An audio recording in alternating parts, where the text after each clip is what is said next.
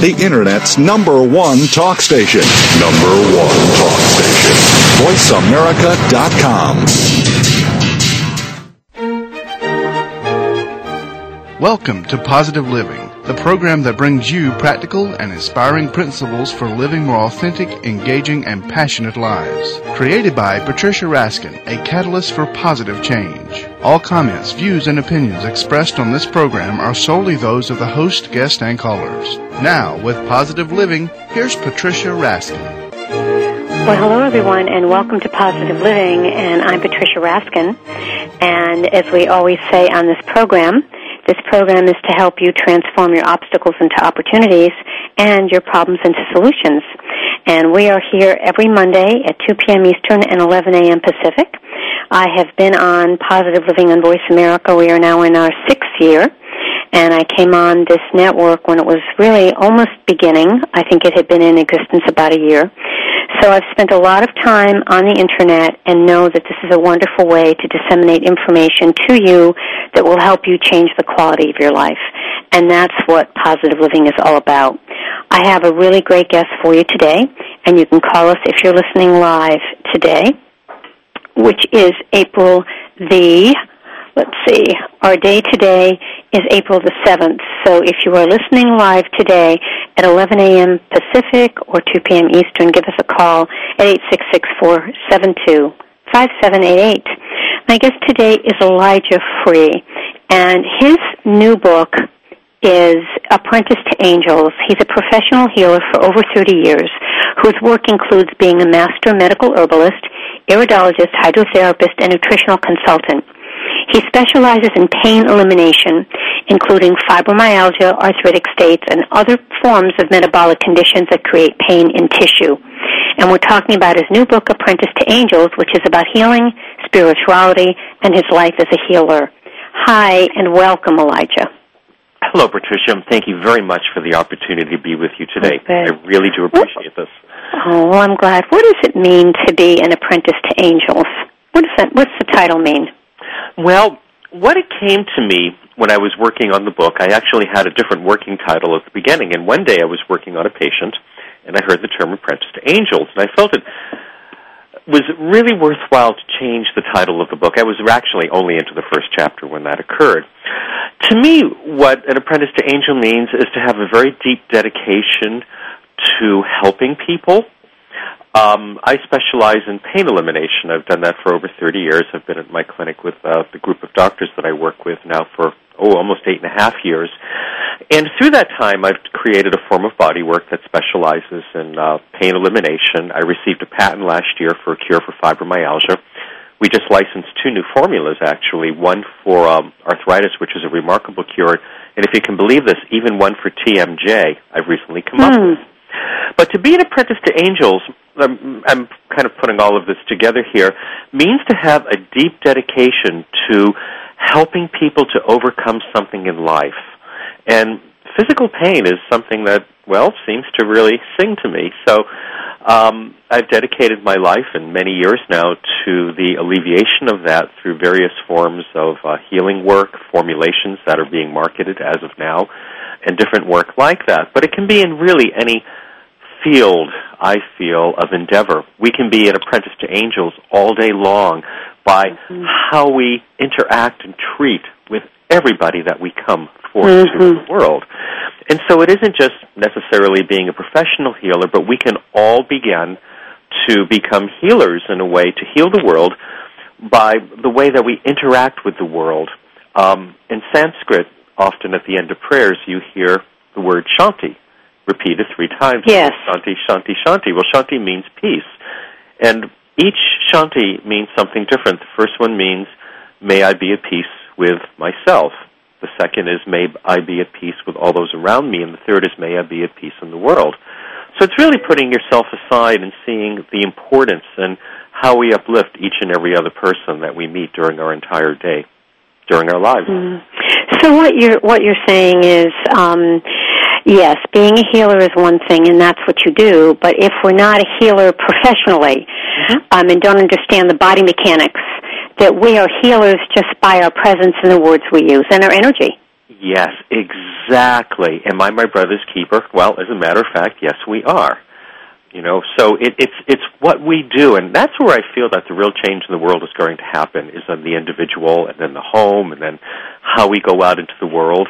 And you know, though, I mean, I, I this is what I believe in, and I've done this work for so long. But you turn on the television, Elijah, that's not what you hear. Well, it's a good time not to turn the TV on then. Very mm. truthfully, I don't. I'm not a television watcher and encourage people not to. I think all of the disparaging news to me really just really dredges us down. You know, we need to look at the other side of things. When people come to see me, Patricia, my my um, uh, specialty in, in the practice um, is people with chronic pain who have never been able to heal or not been able to heal or not heal all the way. So sometimes people have had pain for several years, 10 years, 20 years, 25 years.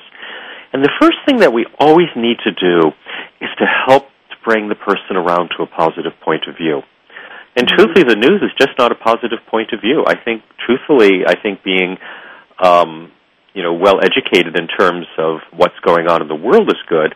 But I think we can just read about so many disparaging events, and then it begins to bring us down also too, and we begin mm-hmm. to really believe that's all that God mm-hmm. has for us.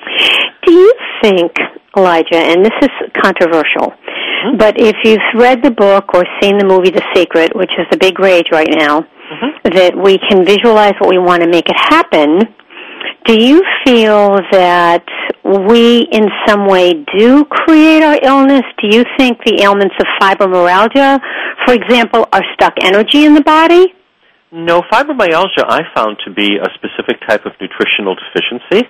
Okay. On it. I mean, you you can relate it as energy, you can relate it as thought, you can relate it as something material, but to actually create a cure oh, I'm sorry, we really shouldn't be using that word, sorry, to really be creating something that can actually help people when I'm not present, we had to actually find the metabolic cause of it, which I did. I was actually one night with a patient uh, who had a terrible case of fibromyalgia, probably one of the worst I've seen. And um, I just prayed for a moment, and the whole answer came to me. The formulation of the answer came to me in a split mm. second. That's how quickly it took, you know, for that. So, in terms of saying that we create this, well, you know, you see, very sad things happen to very wonderful people, and you know that's not a part of their reality. But people become, I feel, again, this is my opinion, my humble opinion, inundated by, we can say, the, you know, what is going on in the world by the, the negative thoughts, you know, by the hatred, by the angers, by the wars, by the lying, the cheating, et cetera, et cetera. And you know, it's these things sometimes that a person just begins to drown within and then they begin to manifest what we call illness, you know, which mm-hmm. is out of harmony with ourselves. So after 30 something years, I honestly can't say that, gee, we're responsible for everything that happens to us. And that, yeah, that's been a controversial point because folks who have criticized the movie The Secret has said that. That the problem is that we think then that if we get sick that it's our fault. Mm-hmm. And so what we need to look at is more forgiveness. Exactly. Forgiveness is such a key. It is so important. And knowing that sometimes circumstances do happen, and then how do we deal with those to make our lives work the way we want it to? Exactly. There's a in the Lord's Prayer it says, "Forgive us our debts as we forgive our others," and the metaphysical interpretation is, you know, to we seek forgiveness, you know, from God or from everyone else, but we first need to know that it has to come for us, for others you know that really opens the door. It's it's the law of what's above so below and so on. We create the space for that goodness and that's what's going to occur. Right. you know all of that anger in the world these days you know and everybody mad at each other and blaming everyone else. Now in in your book and in your work you talk about the difference between mechanical and metabolic problems in the body. Yes. so this is it's important to understand to do healing. So what's the difference to these commonly misunderstood Okay, let's use a let's use a good uh, example. For example, well, fibromyalgia is good. Uh, fibromyalgia occurs where fibrin in the body, which should remain semi-solvent, becomes non-solvent and hard. So it creates hard tissue in there. Often they'll call it hardened fascia. Sometimes they'll call it scar tissue, or so on. And so usually it's worked on mechanically. They try to soften it, you know, and work it and knead it and all of that stuff. But even if you get manage to do it a little bit because of the nature of the tissue, it hardens right back up. Well, I treat it as a metabolic problem, which means that it exists on a cellular level, in which case that the metabolism is not working correctly for one reason or for another. And so we treat it uh, with herbs internally.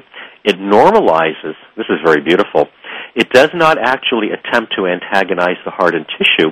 It doesn't even recognize it as a problem, formula. Instead, what it does is it normalizes the metabolism of the body, and as a result, the body actually disallows the condition of the hardened fascia that's called fibromyalgia. And within a shortened period of time, the body begins to actually absorb it back because it can no longer exist. So that actually is a metabolic problem, but it's been considered a mechanical problem, which is one of the reasons it's not been figured out. Mm. All right, we're going to take a break, and when we come back, we're going to talk more to Elijah Free. And Elijah Free is a professional healer for over 30 years whose work includes being a master medical herbalist, iridologist, hydrotherapist, and nutritional consultant. And he specializes in pain elimination, including fibromyalgia, arthritic states, and other forms of metabolic conditions that do create pain in the tissue. We're talking about his new book, Apprentice to Angels, and you can give us a call after the break at 8 866-472-5788. You're listening to Positive Living, and I'm Patricia Raskin. Stay tuned, folks. We'll be right back.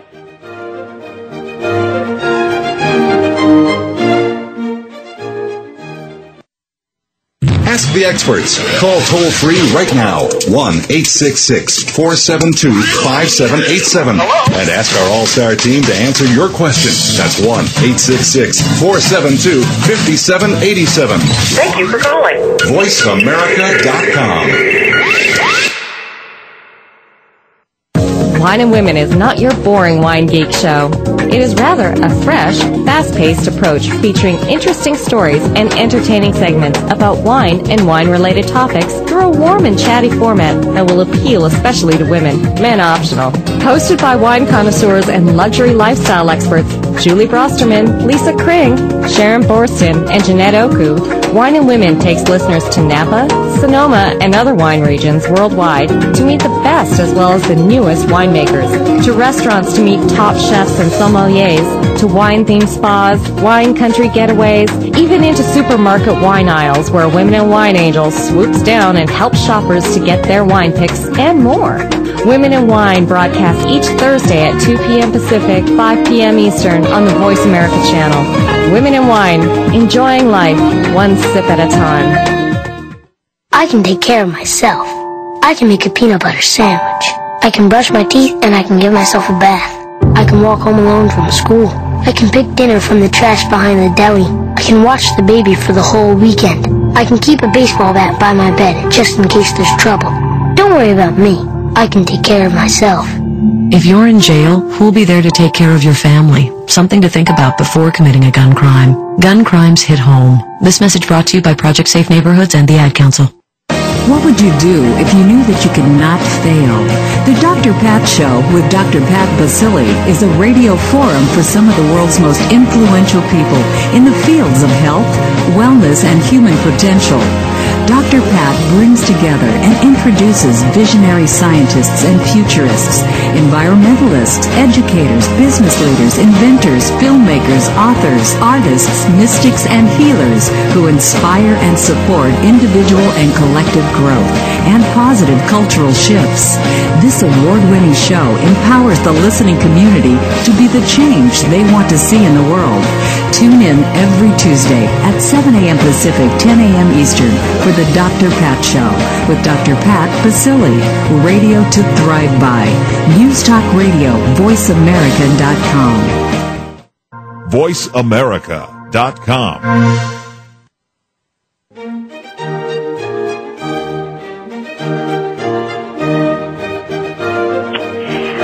everyone. We are back. You are listening to Positive Living, and I'm Patricia Raskin. And as I say each week, this program is about bringing you a, a, lot of opportunities to turn your obstacles into opportunities and your challenges into solutions. And that's what this program is all about. My guest today is Elijah Free, who is a professional healer for over 30 years, whose work includes being a master medical herbalist, iridologist, hydrotherapist, and nutritional consultant. And he specializes in pain elimination, including fibromyalgia, arthritic states, and other forms of metabolic conditions that create pain in tissue. He will, he's talking about his new book, Apprentice to Angels, which is really about healing spirituality and his life as a healer. And you can give us a call at 866-472-5788. Welcome back, Elijah. You. you know, what I find so interesting about your work is that you have created your own formulas to help people heal. Talk about how you've done that. Okay. Well, um, how I became a healer was um, kind of an interesting story. I'll try to keep it real short. Um, during the Vietnam War, I was a medic. I stayed stateside because I was uh, an anti-war GI also, so they didn't want to send me to Vietnam and trained very well after the service. I worked in the medical profession for about a year and a half and then left that. And um, some years later, I had a very serious back injury, and I was in very, very bad pain for about two and a half years. And last year I prayed. I said, God, if you ever let me get out of this, I swear I'll learn how to heal other people. Well, after about a year of praying, one morning I woke up and all my bones went into place. And shortly thereafter, a, a friend who had hurt himself very badly, he wanted to bring in for surgery the next day, came over that night and begged me to heal him and didn't know I could do those things and ended up healing Artie and found out I was a healer. Um, I seem to have been born with the natural propensity to be able to enter other states of consciousness just upon conscious will and to learn there. Uh, my form of body work that I do to alleviate uh, pain and uh, suffering like that was learned. I would actually call it probably more remembered because there wasn't a learning curve. I kind of went from zero to 60 rather instantly and rather stayed there. Uh, my formulations on it, I have a direct contact, you could say, with the Deva, uh, nature spirits and angels, and they basically help to direct me and uh, how to create a lot of the unusual things that I do. Now, I also have an extremely good medical knowledge from years of training. I stay upgraded on that, and I do do my regular study. But in terms of the, um, you could put it, the unusual um, discoveries that I make on a regular basis, and the amount of people that I heal who are supposedly incurable on it. Um, the source where all of this inspiration really comes from is divine love and my commitment uh, to the healing arts, and again from the wonderful uh, folks in the angel community. And when you say angel community, what do you mean? That well, angels are divine thoughts of God that we could listen to. Um, they're always there. It's not like somebody comes up with wings and taps me on the shoulder and says, "By the way, did you know?" But rather, as a shaman, I'm able to take and enter, as I mentioned, other planes of consciousness and commune there. We can say with beings of different uh, nature, so to speak, and that's how I learn and where I um, come up with a lot of my new things from. So, you work with the. Do you think everybody has angels, Elijah? Oh, sure. You know, um, I'm not so sure about the individual angels or anything like that. Very truthfully, I've never had an experience of that. But rather, in terms of angels directly, everyone has the capacity to have the same contact or the same information. It's just that most people don't listen you know, with it. Um, these beautiful ideas of God are constantly communicating to us 24 7, unceasingly. People sometimes get it in moments of inspiration or when they're quiet. We see it occur in many, many endeavors in life, in music and arts and science and all kinds of wonderful things. And where people listen, you know, and they hear something, you know, or they're inspired by something. But in general, as you were mentioning television earlier, people are just you know, a little too tied up with their everyday lives to really listen to what the divine is telling us. You know, they're listening instead to what mortal mind is telling us about the world, which is just not true. Yeah. Well, I want to talk a little bit more about helping people reduce pain because certainly we have to go to our inner selves to help ourselves, but you really work with people with their symptoms. Talk about how you help people reduce pain. Well, it depends what it is. The first thing I do when people come to see me, Patricia, is always to determine is it mechanical or is it metabolic. Now, one of the um, main reasons that I have such wonderful success is that I'm both a medical and a structural person. Um, most people are either usually mechanical, you know, in which case then everything seems to have a mechanical cause, or they're medical, and most things have a medical cause. When people work together, even a mechanical and a uh, metabolic person, a lot of times things get lost. But I'm trained and have got 30 years pretty much in both disciplines. And so I've actually created forms of mod- uh, modalities and forms of healing that actually address the two. So the first thing that is understanding is it mechanical or is it metabolic? So let's take fibromyalgia one more time, you know, as a um, good example if we could. People come in, I ascertain that the tissue is fibromyalgia ridden, and as a result we begin to take and work with them with herbal formulas. Now at the same time they may have bones out of place, in which case then we apply, you know, my mechanical methods notice freeing or rapid pain elimination, the method that uh, I developed. And then we begin to work. But one of the things that I always love to work with with people, and no one's ever really aware of it, is just changing their reality. And this is so important. You know, every word that I use when I'm working with a person is very carefully intent. It isn't like going, "Oh my God, you've got this kind of tissue," or "Did you know you've mm-hmm. got this?" or "Oh boy, you've got this." Are you in for it? Instead, what we're doing is we're establishing a loving base doesn't need to be religious. It doesn't need to be spiritual or anything. But when that person's with me, I'm the best friend that they have in the world because I'm working on their behalf. And what I always want to know is what God knows about the person that's correct. I don't need to know what, you know, every last little problem. All mm-hmm. I need mm-hmm. to know is what to do about it. And that's why I have such great successes. I don't focus on the problem. I focus on what we need to do to move out of the problem uh, let the problem go, eliminate the problem, just completely take the problem out of the picture, and what we have left is a person, you know, who is well. This happens so often, but it's a very different approach, and people love it. And they're not even aware what's going on. We play, we laugh, we have a good time in the healing room. So what you what you're saying is that you also, although you do certainly look at what the issue is, uh-huh. you tune in on another level intuitively. Exactly. But we and that's a gift. That's really a gift. I mean, you have to have the medical and knowledge. Oh, you have to, of course. The other piece is a gift. Yes. Well, I always think of that, but you know, gifts are to be given. You know, th- you know, on it. And if it's a gift, then it's not really a gift for me. It's a gift for everyone else, and I feel incredibly blessed to be the one who gets to give the gift on a regular basis. Did you? When did you know you had this gift? Were you a child? Well, I always knew I was kind of a little odd growing up. Mm-hmm. Very truthfully, I was known as a as a rather strange person growing up. You know, one of those somewhat outcasts. You know that nobody really knew what to do with or wanted to spend time with. Um, when I was in the service, I was an unusually good medic, and when I was a paramedic, I was extremely good. I never lost anybody. But it wasn't until that night that um, when my friend uh, had the injured back and I healed it that I realized that this is what I was. I had no idea what I did in life up until that time, quite truthfully. It was sort of, hmm, I wonder what God has in mind for me, but I really don't have an exact idea.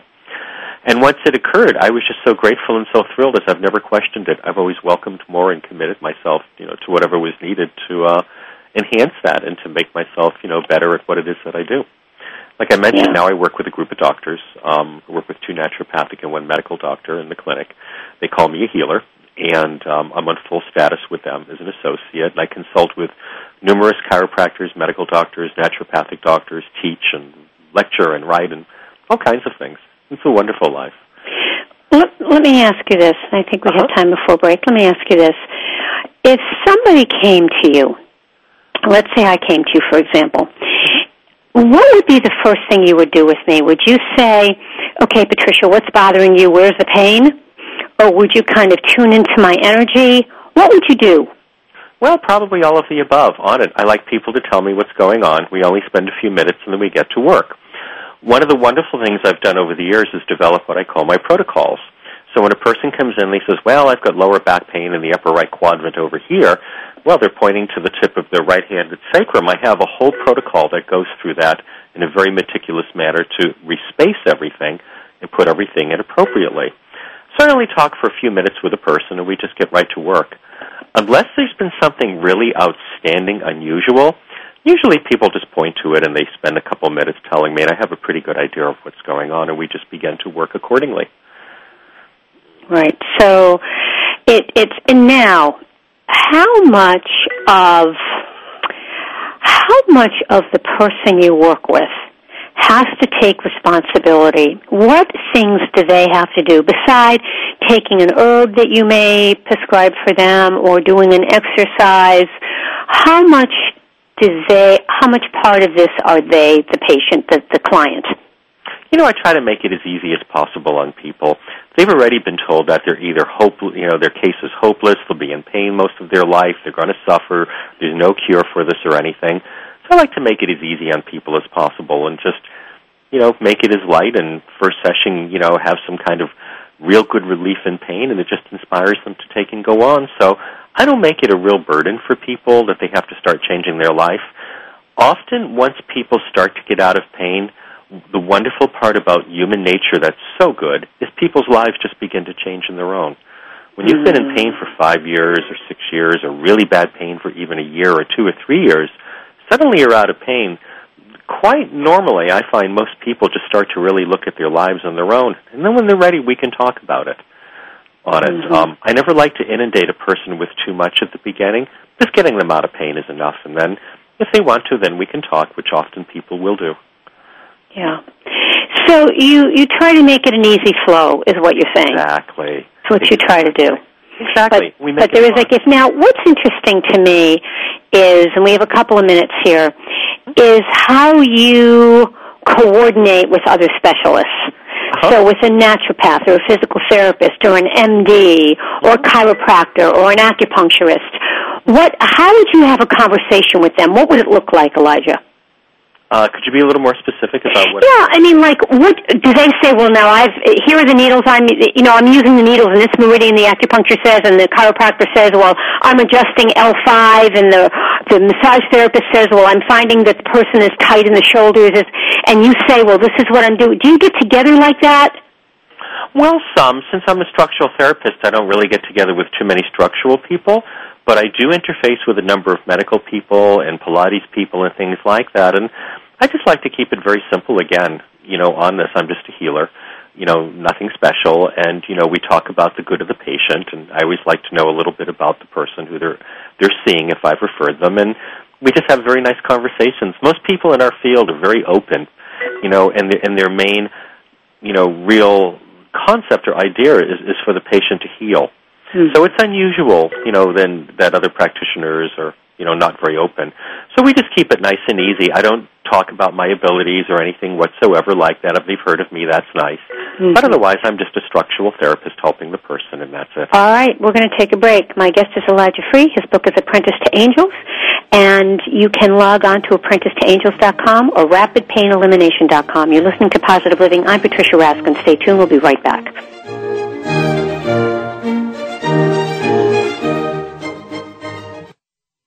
Talk, talk, talk. That's all we do is talk. If you'd like to talk, call us toll free right now at 1 866 472 5787.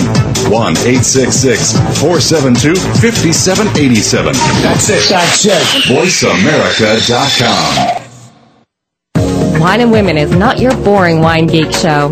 It is rather a fresh, fast-paced approach featuring interesting stories and entertaining segments about wine and wine-related topics through a warm and chatty format that will appeal especially to women, men optional. Hosted by wine connoisseurs and luxury lifestyle experts Julie Brosterman, Lisa Kring, Sharon Borston, and Jeanette Oku, Wine and Women takes listeners to Napa, Sonoma, and other wine regions worldwide to meet the best as well as the newest winemakers, to restaurants to meet top chefs and sommeliers, to wine-themed spas, wine country getaways, even into supermarket wine aisles where Women and Wine Angels swoops down and helps shoppers to get their wine picks and more. Women in Wine broadcast each Thursday at 2 p.m. Pacific, 5 p.m. Eastern on the Voice America channel. Women in Wine, enjoying life one sip at a time. What would you do if you knew that you could not fail? The Dr. Pat Show with Dr. Pat Baccili is a radio forum for some of the world's most influential people in the fields of health, wellness, and human potential. Dr. Pat brings together and introduces visionary scientists and futurists, environmentalists, educators, business leaders, inventors, filmmakers, authors, artists, mystics, and healers who inspire and support individual and collective growth and positive cultural shifts. This award-winning show empowers the listening community to be the change they want to see in the world. Tune in every Tuesday at 7 a.m. Pacific, 10 a.m. Eastern for the Dr. Pat Show with Dr. Pat Baccili. Radio to thrive by. News Talk Radio, VoiceAmerica.com. VoiceAmerica.com.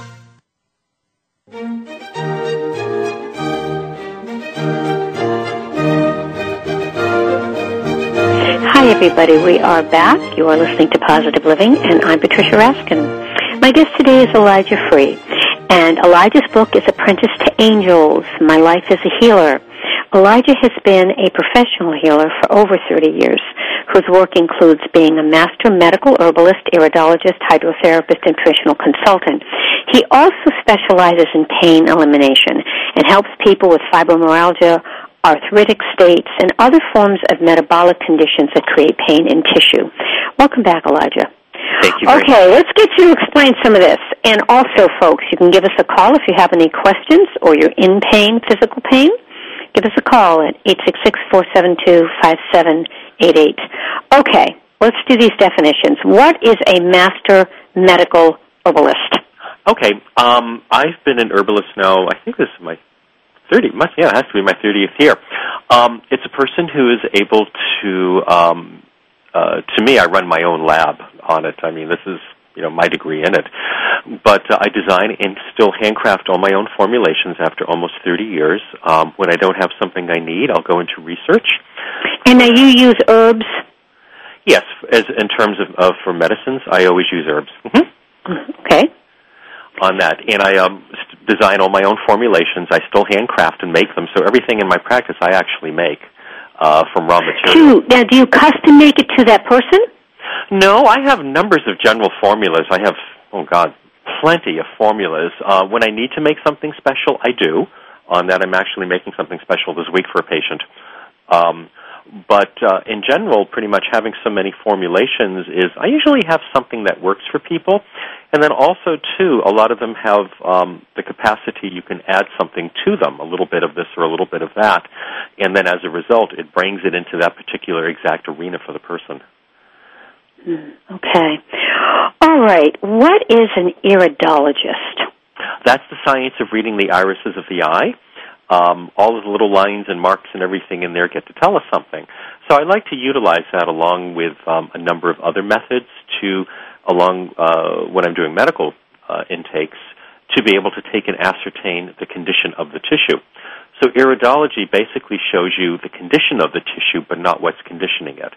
So all of these methods have something good about them and something else that it's really good to know other things too. I don't find any one thing, including intuitive skills, really give you the full picture all the time. I like it's all of it. It's all of it. Now, what is a hydrotherapist? Um, is that water? That's water, yes. And um, I'm trained in two different methods. One is the Native American type of sweat, which is really wonderful, and the um, Kneipp water cures from Europe from the 18th century on them. And there are uh, different methods wherein a person is in warm water or hot water, and you give them teas to drink, which causes different types of sweats and then they're wrapped afterwards in sheets in a hot room, and you can sweat out all kinds of things. So all of what about sweat lodges, Elijah? Oh God, those are wonderful. and what about those people who are afraid to go in them because they're claustrophobic and it's so black? Yeah, well, that, that's a different thing. You have to realize that the sweat lodge, you know, uh, is also, you know, a spiritual type of thing. You know, not not just a, a material healing, but rather it's considered more of a spiritual healing really than a material healing. So it's it's a very different kind of experience on it. I don't do anything in a sweat lodge. I'm not trained for that. Mine are all right. So you're you're the sweating that you're talking about is more, you know, for medical purposes individually, where you work with that person and they are, exactly. you know, they're they're not in a black space physically. Oh, good Lord, no. No, when we used to do those a whole lot, and very lovely spaces. I lived at a hot springs at one time, and we used to use the space up there. That was wonderful. All right. Now, the other thing that you do is nutrition. Uh huh. And nutrition is just such a, again, you know, from low carb to high carb to vegan to vegetarian to meat to no protein to all protein. I mean, it just goes on and on. Mm-hmm. Any um any general guidelines that you follow? Well, basically, what I like to do when I do work nutritionally with a person is upgrade their diet. I don't really adhere to any one particular type of diet or theory around that whole thing because they're always changing their minds every week, anyhow, on that. And there's all kinds of wonderful things, but there's obviously some things which are not as con- for people which are not that conducive for their health. So I try to make it very gently, gentle with that. Um, when we need to, we we use things which are a little more stringent, of course. But in general, I like to think of it as an upgrading for a person. That what they're doing is keeping a lot of their same diet, but taking out some of the things which may not be too advantageous and adding things which are a lot better for them. All right. Let's talk about some of the things that are problematic for people. Lots of sugar, mm-hmm. white flour, uh, you know, whole wheat or whole wheat flour, for example. Oh, sure, and preservatives and fried foods and processed foods and non-organic foods. There's an awful lot of it out there. But it's hard to stay away from flour because that eliminates a lot. Mm-hmm. Maybe even whole grain. I mean, if you eliminate whole grain, then you're eliminating bread and pasta. Or is it just wheat that's problematic? A lot of times it's wheat, you know, with that, you know, gluten-based foods. You know, you use uh, foods that don't have that, and you know, as a result, people do a whole lot better. See, the problem with it is that wheat is actually a very wonderful food with a great alkaline balance. The problem is that um, for it is that the way it's uh, ground is under such high pressure is that the natural oils in there go rancid uh, from mm. it. So actually, what the people are allergic to a lot of times is not the actual original product itself uh, in its natural form, but the uh, one which has gone rancid uh, from you know either high speed uh, grinding or something like that, and that's very common. A lot of the food. Can't you tell that from smelling it? No, I wish we could. Not for something like that, but you know, you go to the store sometime and you want to buy nuts and seeds, right? You know, and you're looking at pumpkin seeds, and there are like 12 different shades of green and mm-hmm. you know things like that. You know, there's something not quite right with that. So uh, we we eat a lot of food which is well, it may not be that conducive for us. It's it's very common, in, I think, in a, a large society like ours. However, a lot of health food stores offer really wonderful alternatives and you know things that are better. I have often found when I have gone into even health food stores, Elijah, where I'll bring something home, such as nuts or seeds with raisins in them, and I open up the plastic container and there's a rancid smell. Yeah, that's real common. That's because they haven't been processed and they just don't do well, you know, sitting around. A lot of things don't do well sitting around. Mm. Right. So general guidelines are just stay away from processed foods, uh, lots of heavy dairy, lots of heavy fat. Exactly. You know, there's a lot of good foods out there, and I don't really find that there's one diet which is perfect for everybody because a lot of it, of course, is emotional, a person's needs, finances, and time, and so on. So I think, you know, that there's several things which keep us very healthy. You know, I can't say they're all, this is the right order for anybody, but one of it's eating good food. Another one is plenty of good exercise. You know, another one is um, lots of water, and fourth to me is always having a, a good spiritual basis to your life. Mm-hmm. You know, and, and I can't say one is more important than another, but when we get a good balance between those, then we really find that we do quite well. When people come to you, do you find there's usually a common theme? Like, are most people lonely, or are most people fearful, or are most people, um, you know, depressed? What, or is it a combination? Well, when you've been in pain for a long time, and I can speak with this from my own personal experience, it's pretty frightening when you're, you know, at any age when you're told, well, you're probably going to be in this kind of pain for the rest of your life, or you may need to do something really drastic to see if that helps. But statistically, it may or it may not. You know, it's kind of up for grabs and the way, you know, the cards are going to fall. So fear is a very common thread. Um, how I purport myself with each, each patient is important that it's confident but not overconfident or arrogant. You know light enough but without you know acting as if what the person is is going through is not of import. And that helps to allay the fear but the most important thing in any healing the first thing you always have to do with a patient is help to allay the fear. Once you can do that and you actually can experience that happening the healing is underway but sometimes fear can be so deeply based in a person that they just can't let go of that no matter what you do. And that can really mm-hmm. either hold up a healing or the healing may not happen. But that's Yeah. always the first thing on it. A lot of times, pain, since that's my specialty, makes a person very alone because they hurt and they're not, they can't get out socially. People don't understand. They go, "Gee, you look great." The person's in pain. So all of the things that you said may possibly be operative. mm Hmm. Now, what advice would you give to the average person listening to this who just wants to be happier in their life? Oh, let's see. I think it really always comes down to the choices that we make when faced with difficult decisions. You know, in the end of ends, it's really only love that counts. I think it's attitude is what it all comes down to. You know, earlier you mentioned about um, you know television and the negativity and all of that. Is we just have to start to learn, you know, or look at the good the good that's around us. And you know, sometimes it might be hard when you're in the midst of a situation, but I always try to get people to look at something good that's happening, you know, to them, so that they don't feel so isolated with it. And part of it is the isolation, you know, when a person isn't feeling well or they're in pain. But we have to start to look at the good things around us, how beautiful the day is, the fact we have a Mhm. place to live, we have food, you know, we have family that's doing well. Maybe there's a, a wonderful pet, maybe there's a spouse, maybe there's a child. What a gorgeous day. Isn't this wonderful? Garfield was hysterical this morning.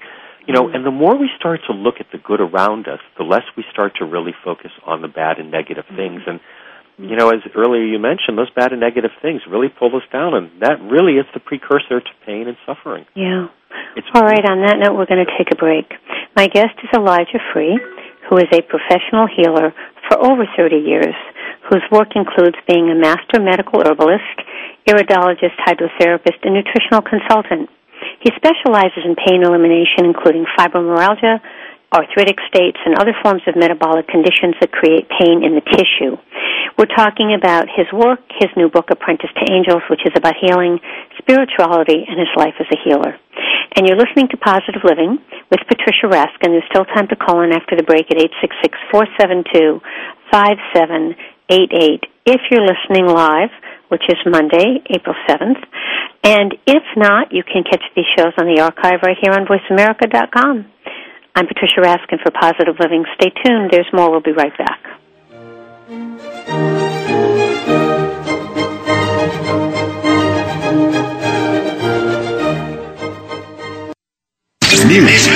opinion. Your voice counts. Call toll free 1 866 472 5787. 1 866 472 5787. VoiceAmerica.com. Here's a show for baseball players, coaches, parents, and those who love the game. At least 90% of sports success, including baseball, requires mental strength in order to fully benefit from technical ability. And the higher the competition level, the more critical it becomes to possess mental muscle. Tune in every Tuesday at 4 p.m. Pacific Time to Championship Thinking, hosted by Jim Meyer, and brought to you by the National High School Baseball Coaches Association. Jim, sports psychology coach, trainer, and author of numerous articles and the workbook, Championship Thinking, Building Mental Muscle in Baseball, simplifies the mental game with easy to understand tools and tips. With his weekly guests, Jim draws from successes with professionals, college, high school, and youth teams, coaches, and players. Learn how to remain confident and focused at crunch time when pressure, tension, and anxiety like to make an uninvited appearance. Tune in and tune up your mental and technical knowledge and skills with Championship Thinking every Tuesday at 4 p.m. Pacific Time, right here on America's Voice, Voice America. Hey, Dad. What? I can't get the ketchup bottle open. Here, let me try. Here you go. Thanks. You don't have to be a hero to be a hero. When you adopt a child from foster care, just being there makes all the difference. To learn more, call 1-888-200-4005. A public service announcement brought to you by Adopt U.S. Kids, the U.S. Department of Health and Human Services, and the Ad Council. Had an accident? The people you may encounter may be attorneys, doctors, and insurance agents. How do you protect yourself and your family? Tune into Meeting by Accident with attorney Tom Woodruff, an experienced trial attorney and former legislator. Attorney Woodruff and his expert guests assist and inform on what to do in a crisis, what steps to take, what to avoid, and most important, what you need to know to get through the process. Meeting by Accident broadcasts every Tuesday at 10 a.m. Pacific, 1 p.m. Eastern on the Voice America channel. Because being informed makes all the difference. Tune into Meeting by Accident with attorney Tom Woodruff. The Internet's number one talk station. Number one talk station. VoiceAmerica.com.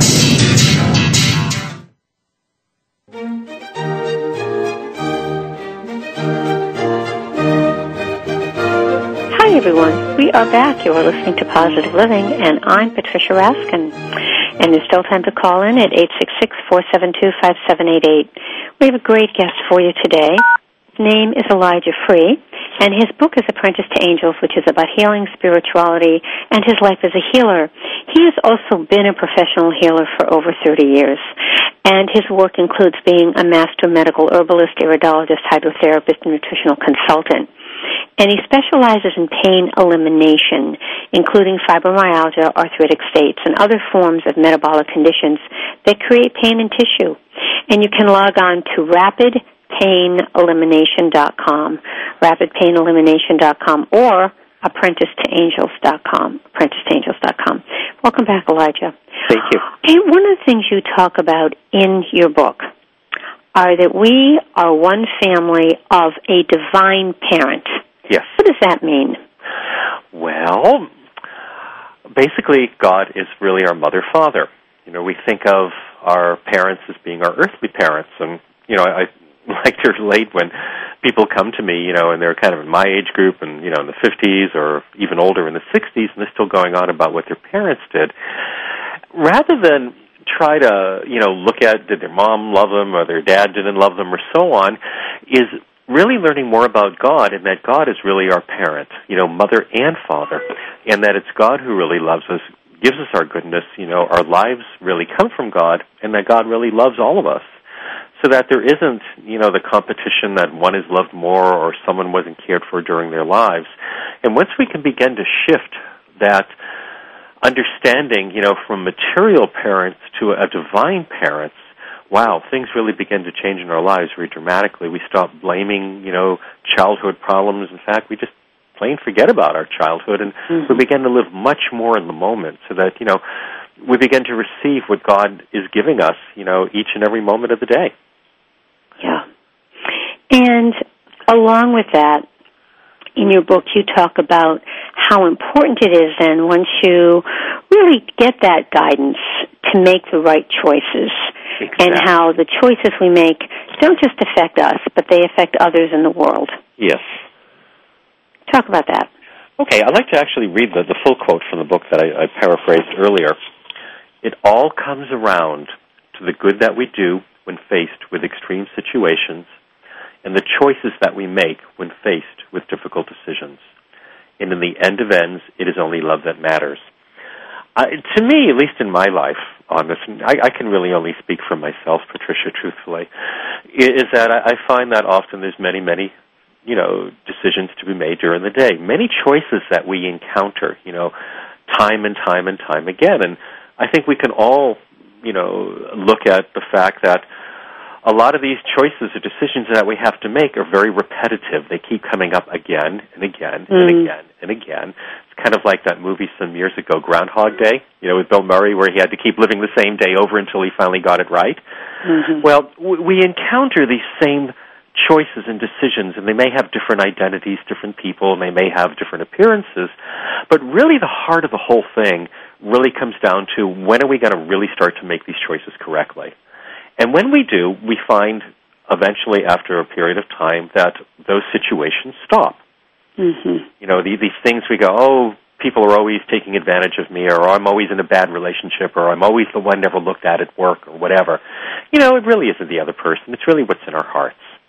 And we talk about at the end of that uh, statement, in, in the end of ends, it's really only love that counts when we start to see that we're not the most important thing in the world, that we're not the most important thing in the universe, and that, amazingly enough, the universe doesn't revolve around us, and that other people's cares and their needs and their woes may actually be more important, is when we begin to really wonderfully lose that sense of personal self. you know that that's when we really start to move beyond that, and that's when we start to be able to actually change things as they are. So these decisions that we come across, you know, all day long. Am I going to be a grump or I'm going to be nice? Am I going to be angry at that person for what the company did? Or am I going to thank that person perhaps, you know, just just for the help that they gave me out of this situation? So it's again, it's looking at what's real about it. Well, other people's needs, other people's feelings, and when we can start to put ours aside, we start to see the goodness in other people and just all around us, and that's how things change. It you know, it isn't visualiz- visualizing world peace or whatever. It's understanding that the peace that we are always seeking is already here. We mm. don't need to go anywhere to find it. We have to learn to actually see it, yeah, within ourselves, and live within it. Yes, exactly. Do you think it's very important also, Elijah, to surround yourself around the right people who think this way? It is, and if we only do that, then we're never going to be able to go out and you know help other people who don't think that way to, to really upgrade their own way of thinking and belief. So yes, I think sometimes it's very wonderful, but that would be like saying, well, I would only surround myself with people who are already healed. Mm-hmm. You know, my job is to go off and, you know, help other people to heal. There's a great story in, in some of the great stories in the New Testament where, you know, some of the, the hoity-toity people would go over there and they go, look who Jesus is hanging out with today. Oh my God, there are prostitutes and there are drunks and they're money lenders and they're that. You know, and his reply was, well, they're the ones who really need me. So we're all really needed. You know, I think we come together in wonderful union and for group support and community. But our work is really with those who don't have that understanding yet. They're the mm. people who are really suffering. They're That's the ones who really need us. Mm. So, closing thoughts. If people get one thing out of this interview today about Apprentice to Angels and your work, what would it be, Elijah? That God is ever present in here and now and always a help when needed. And that if we if we really believe that, then our fear will be less. Exactly. You know, fear ye not, stand ye still and see the salvation which has come today. I'm not always just quoting Bible all the time. Believe me, I don't do that because I read lots and lots of scriptures on all kinds of things. These just happen to come to mind right now you know, where if we learn to stand still and not fear, you know, and run all over the place, that, that we see that the goodness is here now. And that's the important thing is learning to live in the now and not yesterday or next week yeah. or something like yeah. that. Thank you so much. Thank you so much, Elijah Free. Oh, now, thank people... you so much. This has been one of the most wonderful interviews I've ever done. Really? Oh, I just love this. Your questions, I just, I feel, how would I put it, that the hearts, these are the questions in the hearts of people. And I Thank feel that you. you've done just a beautiful job of of responding to that need. Thank you. Well, that's what we try to do here. We want to, you know, help make the world a better place by um, really. I mean, what's compelling about your work is that there's a peace in what you say. You're not struggling with this. You really have that belief, and you can tell by talking to you. There isn't any edge to what you say. And that says to people, you can live like this too. Well, you know, my my child. People read *The *Apprentice to Angels*. My childhood, I talked about it in the book as being very rough and abusive. But you know, the only reason I mentioned that was to say that we all move on and we can heal from that if yes. we only really, really, really want to. You know, and realize that the most important thing is what inspired me was not doing it for myself. I can never do that, but for the people who come to see me, I needed to be an example to them that it right. can occur. And your background was your teacher. What's that? Your background. Your background was your teacher. What you happened yes. to as a child. Yes. Was your teacher. Exactly. And then we well, move on. All right. Thanks so much, Elijah. Stay on the line. My guest is Elijah Free. His website is apprenticetoangels.com and rapidpainelimination.com. And it's been a wonderful interview. Next week, I'm interviewing Janae Weinhold and Barry Weinhold, uh, husband and wife team and they have served for over five decades as a licensed mental health professionals. Their book is The Flight from Intimacy, Heal Your Relationship of Counterdependency on the Other Side of Codependency. It's a groundbreaking exploration of counterdependency, the chronic avoidance of intimacy by two pioneers in the psychological treatment of codependency. So, there you have it, folks. Until next time, I'm Patricia Raskin for Positive Living. Write to me at Patricia at RaskinResources.com. I love you all. Remember, stay healthy, stay happy, get the support you need, and know you can make your dreams come true. Until next time, I'm Patricia Raskin for Positive Living. Have a great day.